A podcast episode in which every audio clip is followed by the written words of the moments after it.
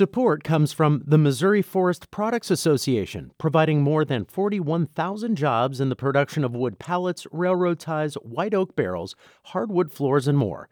Details at choosewood.com. It's Wednesday, March 29th. This is The Gateway. I'm Wayne Pratt. Members of the Missouri House have given initial approval to a new budget. Debate over the more than $45 billion proposal involved amendments to restore or add funding to programs.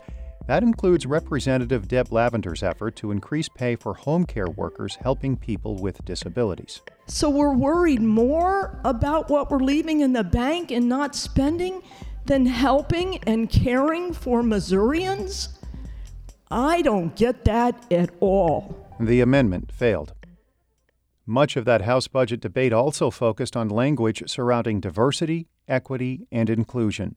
St. Louis Public Radio's Sarah Kellogg reports. The House gave initial approval to a total of 14 budget bills.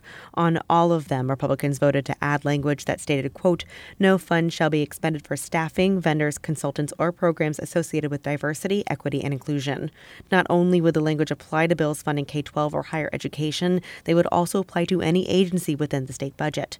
Representative Doug Richey was the sponsor of the language that made it onto each bill. When you look at the language in front of us, we're just simply saying you can't you can't promote treating one group of people better than others. You can't promote the idea of collective guilt. Democrats repeatedly spoke out against the language, calling it racist, dangerous, and unconstitutional. In Jefferson City, I'm Sarah Kellogg, St. Louis Public Radio. Missouri health officials have started the process of examining eligibility for the state's Medicaid program after a three year pandemic pause. The federal government prevented states from kicking people off the public health insurance during the outbreak. That provision ends April 1st. The state will resume reviewing enrollees' income and other information this spring to see if they still qualify. Medicaid Program Director Todd Richardson says he's sure some people will drop off the rolls. We want every single Missourian who's eligible for Medicaid uh, to have a, a, smooth process to have their eligibility uh, redetermined if they want to stay on the program. The state's vetting process will not be all at once. People will be examined month by month based on when they would normally renew their annual coverage. The top prosecutor in St. Louis says she will run for re election. Circuit Attorney Kim Gardner says she wants to stay in office and is not intimidated by efforts to remove her. Post Dispatch reports Gardner defended her office's record during a forum last night at Westside Missionary Baptist Church. She described a lawsuit by Missouri's Attorney General to oust her as baseless and foolish. Andrew Bailey accuses Gardner of not performing her duties as circuit attorney. That legal action was filed after a teenage athlete was hit by a car and lost her legs. The driver accused in that crash was on the streets despite repeatedly violating his bond. Gardner is up for re election next year. St. Louis has $20 million available for nonprofits and community groups looking to launch economic improvement projects. The grants are funded by federal pandemic relief money. Community Development Administration Executive Director Noel Pfeffer says the money should benefit historically marginalized areas of the city. We know something that's a need across the city is affordable housing. We see it when we know that there's 37,000 cost burdened tenant households uh, and about 10,000 evictions a year in the city. Pfeffer was a guest on St. Louis on the Air. The city is allocating a third of the funding to housing projects. A coalition for disabled people in the St. Louis region has filed a federal complaint against Metro Call-A-Ride over plans to scale back services. Advocates say people have been struggling with the transportation company for a while.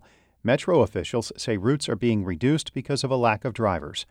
St. Louis Public Radio's Andrea Henderson reports. Metro Call-A-Ride will no longer service parts of St. Louis County beginning April 10th. Advocates for disabled people say Metro didn't provide proper notice of the changes. Advocates filed a complaint with the Federal Transit Administration outlining poor services some riders have experienced. Aimee Wehmeier is the president of Paraquad, a group that helps disabled people live independently. She's been disappointed with Metro's service over the past few years. The number of rides that are being missed every week because they don't have capacity I mean, something's got to give. Metro officials say the service changes will affect about 250 people in the county. I'm Andrea Henderson, St. Louis Public Radio.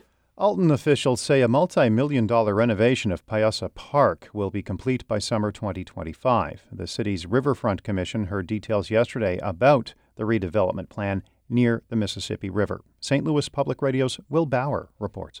Funded by a state grant, the plan includes building a new visitor center for the city, landscaping, and a parking lot. It's expected to cost up to six and a half million. A number of residents spoke at the meeting. Resident Marty Sintner was one of them. I think the project makes a lot of sense. I think all the points that were made about the current one were true. I think it has great potential as long as some issues are solved. Sintner lives just above the park. She and others had questions about lighting, noise, and visitors who climb the bluff into their backyards. Officials with the Great Rivers and Routes Tourism Bureau welcomed the feedback. The next step will be finalizing the design and putting out a bid for construction this summer. In Alton, I'm Will Bauer, St. Louis Public Radio.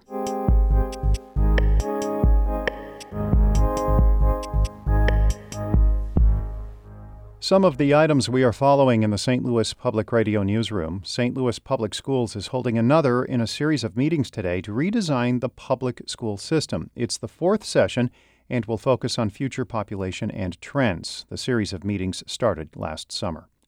An Alzheimer's Association report shows significant barriers to receive a proper diagnosis of the disease. They include a workforce shortage and lack of discussion with doctors about cognitive issues. St. Louis on the Air will dive into that report today at noon. And tomorrow on the Gateway, we will talk with a Cardinals beat writer as the new baseball season begins. The Cards opener is tomorrow afternoon at Busch Stadium against Toronto. Ashley Lisenby is the news director of St. Louis Public Radio, a listener supported service of the University of Missouri St. Louis. Music by Ryan McNeely of Adult Fur. I'm Wayne Pratt.